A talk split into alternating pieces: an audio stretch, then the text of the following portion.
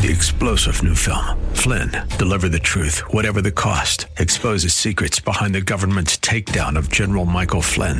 Flynn knew what the intel world had been up to. He ordered the first audit of the use of contractors. This set off alarm bells. He told the truth. He was the most dangerous person for Donald Trump to hire. They had to get rid of Flynn. Flynn, deliver the truth, whatever the cost. Available now. Watch it today. Go to salemnow.com. Salemnow.com. Welcome to City of God, a podcast of the Center for Public Theology at Midwestern Baptist Theological Seminary. My name is Dr. Owen Strachan, and I'll be your host. Join us each week as we engage the city of man with the biblical wisdom of the city of God. Welcome to City of God. Today in the podcast, manhood. Should men pursue physical discipline in their life? I posted a tweet about this recently and got uh, a fairly strong pushback on it from some and uh, enjoyed some of the conversation. You always get some interesting responses on Twitter, some interesting gifts, if that's the right way to say it. It seems today that many people question almost at a fundamental way, a principial level, that men should be physically disciplined. When I wrote a tweet about this, when I said that men today are often soft, weak, passive, and unprotective, physical discipline is key for men. I said on Twitter, the man who is willfully soft physically is often soft spiritually. I was taken to mean by some, at least, that I was calling for a kind of what you could call swole manhood. In other words, I was calling for men to be elite in the gym, men to be all stars at bench pressing and this sort of thing. I want to say up front on this podcast that I am in no way against a man seeking to be physically strong. In fact, I actually think men should, to the degree they can, seek to be as, as physically strong as they're able in order to protect themselves, in order to protect a wife if they're married, certainly in order to protect children, to be a protector in a broader societal sense, to go to war if they must need do so. So I, I believe in men being as strong as men can be but I don't think it's right to understand the biblical call to physical discipline to all Christians uh, in general, actually. And, I, and then I think you can apply this to men based on some different passages. I don't think it's right to interpret that call as inherently a call to get the biggest muscles you can get or something like this. I think of a text like 1 Corinthians 9:27 where Paul says this, I batter my body and make it my slave. I batter my body and make it my slave.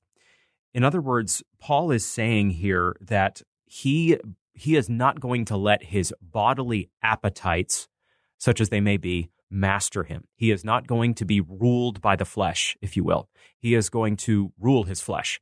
He is going to discipline himself for the purposes of godliness. Uh, that discipline here is bodily, physical discipline. I don't think Paul is is prescribing only one kind of discipline in 1 Corinthians 9:27. We know in other passages that physical training is of some value or some translations have it limited value, but spiritual discipline is profitable in every sense. 1 Timothy 4:8 teaches us that very clearly. So we want to put physical discipline in its proper place. We don't want to think that the apostle Paul is calling any of us as Christians to inherently think that we're godly if uh, if we can run a six minute mile and bench press 200 pounds 10 times in the gym, something like this. We should understand Paul is saying in 1 Corinthians 9 that he is pursuing bodily discipline. He is not letting his flesh rule him. He is not going to let his bodily and physical appetites uh, master him. Instead, he is going to master them. He is going to be in control by the Spirit's power, by uh, uh, the power of grace in him. He's going to be in control of his body, his whole person. There's not going to be anything in his life that he doesn't claim divine grace, the power of Christ in him through the shed blood of Jesus, the resurrection applied to Paul himself through the Spirit. He's going to have that power rule all elements of his life. Does then the call in 1 Corinthians 9:27 reduce to again uh, pumping iron. No, it does not. I don't. I don't think that's. I don't think that's firstly in view in this passage or in other passages. Nonetheless, I also think it's a good thing to say that as part of the outworking of a proper understanding of Paul's words in 1 Corinthians 9 and other texts we could mention, 1 Timothy 4 8, uh, to mention that one again, we can say that it is nonetheless good and of some value that a godly man, uh, a godly person, godly man or woman alike, uh, discipline the body, be strong, be healthy, be fit, these kind of things. So, does godliness reduce to physical fitness? No, it does not. The Bible does not say you are inherently godly if you are physically fit, full stop. But we can say by the outworking of these texts that if we are pursuing Pauline physical discipline, if we are ourselves battering our body, hupopiazo in the Greek, if we are bringing it under submission, if we're making it our slave, 1 Corinthians 9:27, that is going to have effects in all of our life. We're going to be self-controlled in the way we approach our bodily appetites. I think by implication, we're going to eat in a careful way. I think we're going to pursue sleep in a healthy way. I think we're going to not let appetites we have beyond food rule us. We're not going to let sexual instincts master us or drive us. We are going to take the physical frame that God has given us insofar as we have the capacity to do this, and we are going to, to try to be healthy. We're going to try to be able to defend ourselves. We're going to try to be able to defend others. And men, we know from Ephesians 5 22 to 33, the image of Jesus Christ who lays down his life, gives his body for his bride to spiritually purchase his bride and defend his bride from Satan, buying his bride, the church, back from sin, Satan, death, and hell. Jesus shows us an example of a protector, a husband protector of his spiritual bride, the church. Well, that text isn't first and foremost, again, calling us to do a lot of shoulder presses each morning or something like this as men. But if we're synthesizing these texts and this witness, we see that we're called to physical discipline as a Christian in order to glorify God. We're called to master our body and make it our slave. We're called not to be ruled in any sense by the flesh. And then men in particular are called to be a Christ like head of their wife, a protector, uh, is included in that uh, calling. And what that's going to mean then for us, I think, if we're pursuing discipline and godliness and leadership in an appropriate way, even before marriage, is we're going to seek to discipline ourselves in a physical and bodily sense. We don't, in other words, want to be willfully soft physically in, in any sense. And by soft, we can mean fleshly softness. It could, we could mean that, but we also mean soft in the sense that we're a sitting target for sin and Satan. Soft in the sense that there, there's not a toughness spiritually about us. We're not able to repel bad temptations. We're not able to stave off evil desires. Uh, we're ruled by them instead. The, the man who is in that condition, and there are many men in that condition, is indeed a slave to sin, is indeed living at least, let's say they're a Christian, they're not a slave to sin, but they're living in a kind of ongoing experience of defeat, such that they never really gain victory over bodily impulses, over fleshly appetites, yes, even over the body itself. We need to put things together carefully then. We don't want to equate texts that are calling for physical discipline in a general sense neatly with, again, your bicep curl abilities. But we do want to say, if we're thinking theologically, if we're connecting these different texts, if we're looking at the image of Christ, the warrior savior, the one who lays down his life for his bride, the one who fights for his people, the one who is coming back in, in the book of Revelation, we know, to defend his people and to, to, to once and for all triumph over Satan and consign Satan to everlasting judgment. If we're working off all of these images, and if we're even delving back into the Old Testament, not even necessarily in a one for one sense, as if we're called to go to war, like David and his mighty men were called to go to war, but if we're looking even at manhood there, and, and we're recognizing that Old Testament manhood, at least in some sense, bears on New Testament, new covenantal manhood, we're recognizing that men in the Old Testament very much did go to war on behalf of women and children and did discipline themselves and did physically protect others. Okay, so if we're building this whole case, a whole Bible theology of honestly Christianity in general and manhood in particular, then I think we are queued up to understand how it is that we should take the body and bodily discipline, physical discipline, you can call it either one, very seriously. It's not the most important pursuit. Spiritual discipline is where all of this flows from. In other words, we have to be pursuing Christ by God's grace, by God's power in us through the indwelling spirit on a daily basis. We want to be feeding on the word. We want to be Psalm 119 Christians who love God's law and meditate on its precepts, not just in a 10 minute burst in the day or a two minute pocket of our time, but all the time. We want to be marinating on the scriptures. I think this is driven from at best, a daily intake of the Word of God, a focused feeding on the Word of God. And then we want to be out of the overflow of that Bible intake, praying. Praying, and ideally, again, as I understand it, a set apart time of prayer. We have precedent for that in Jesus' life. We know that he went away from people, for example, at different points in the Gospels and, and set aside time to pray. So if Jesus did that, how much more should we do that as much as we can, fighting for that? And then we also want to be praying throughout the day. So we have a set aside time, ideally, as much as we can to pray. And we also want to be praying throughout the day. Well, all of this is spiritual discipline.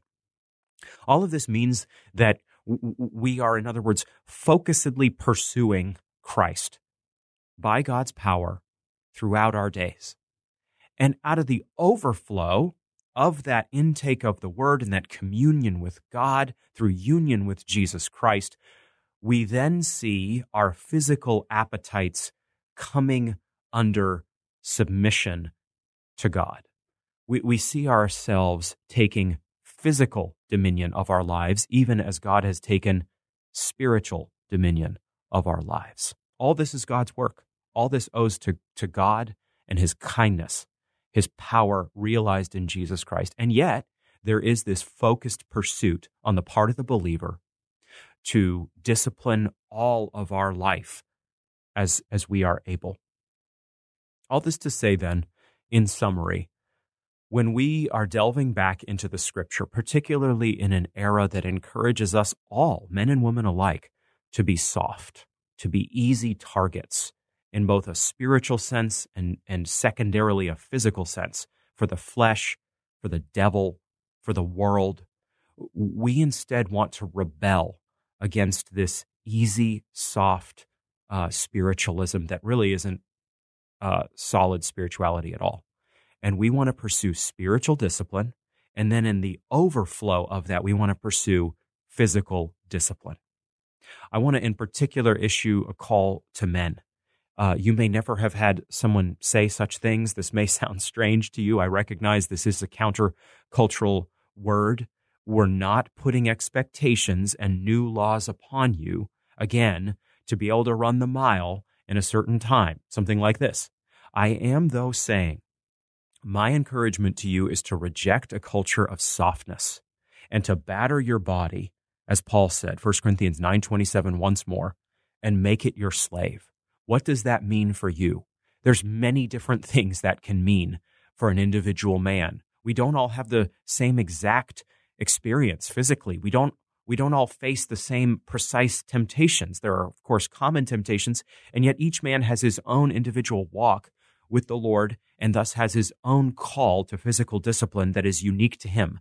My challenge though is to, is to men to pursue this kind of Pauline discipline. I actually think Paul's words, as I've said several times, apply to all Christians. I think every Christian should read 1 Corinthians 9:27 and be affected by it and taught by it and should thus imperatively pursue again physical discipline. But men are called to lead in the church. And so when I find uh, a principle that applies to the church, I am on solid ground to apply that to men and say in a unique way, men, also recognize that there are texts that lay extra weight upon you, no pun intended, to pursue this kind of discipline. This principle then goes out to the whole church.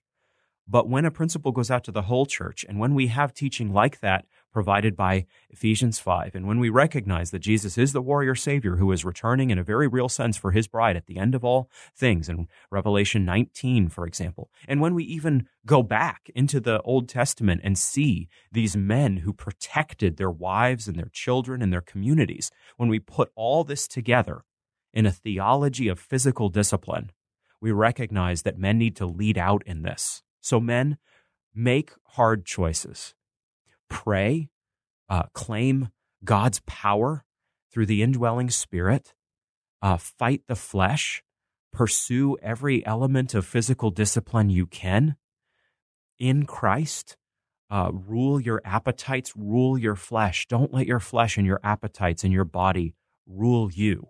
This is not the way the culture is going to train you today as a man and as a Christian more generally. The culture is encouraging you to be a sitting duck, to be a soft target, to be ruled by your body. Listen, if Satan can convince you to live in that way, then Satan will form weak Christians. He'll succeed in tempting us. We will grant his temptations power over us, and we will be weak Christians. If that occurs among Christians more generally, that will mean that men are not disciplined and men are not strong in the sense they are called to be strong by God's grace and, and raised up to be elders in a 1 Timothy 3, Titus 1 sense. If men are not strong as elders in a comprehensive way, then the church correspondingly will not be strong. And the church will, will be a sitting duck for false teachers and weak doctrine and unsound ideas and as a result, if you connect all these things, that will mean that the church is weakened as a result. By contrast, here's a call in the ancient words of the Apostle Paul to pursue physical discipline, to master the body by the Spirit's power, to master fleshly and bodily appetites, all out of the overflow of the call in Christ to take to take dominion of the flesh, to put off the old man, Colossians 3, and put on the new, to not be ruled by anything ungodly, fleshly, bodily, physical, but to be ruled by Christ. Thanks for listening to City of God, a podcast at the Center for Public Theology at Midwestern Baptist Theological Seminary. We're so thankful you stopped by. We encourage you to continue to join the conversation at cpt.mbts.edu, the official website of the center. And we encourage you to follow us on Twitter and Facebook as well. Join us in coming days as we continue the conversation on what it means to be the city of God in the city of man. Three star general Michael J. Flynn, head of the Pentagon Intelligence Agency, knew all the government's dirty secrets. He was one of the most respected generals in the military. Flynn knew what the intel world had been up to, he understood its funding. He ordered the first audit of the use of contractors. This set off alarm bells. The explosive new documentary, Flynn, Deliver the Truth, Whatever the Cost, uncovers the facts behind this scandal. Flynn told the truth. He was the most dangerous person for Donald Trump to hire. I find out the worst enemy that I'm going to face in my life is right here in America. They took my assessment and they wanted me to change it. And I was like, I'm not changing it. They had to get rid of Flynn with in depth interviews, archival footage, and never before seen personal records of the man behind the headlines. I just felt like I was drowning. Flynn, deliver the truth, whatever the cost. Available now. Watch it today. Go to salemnow.com. Salemnow.com.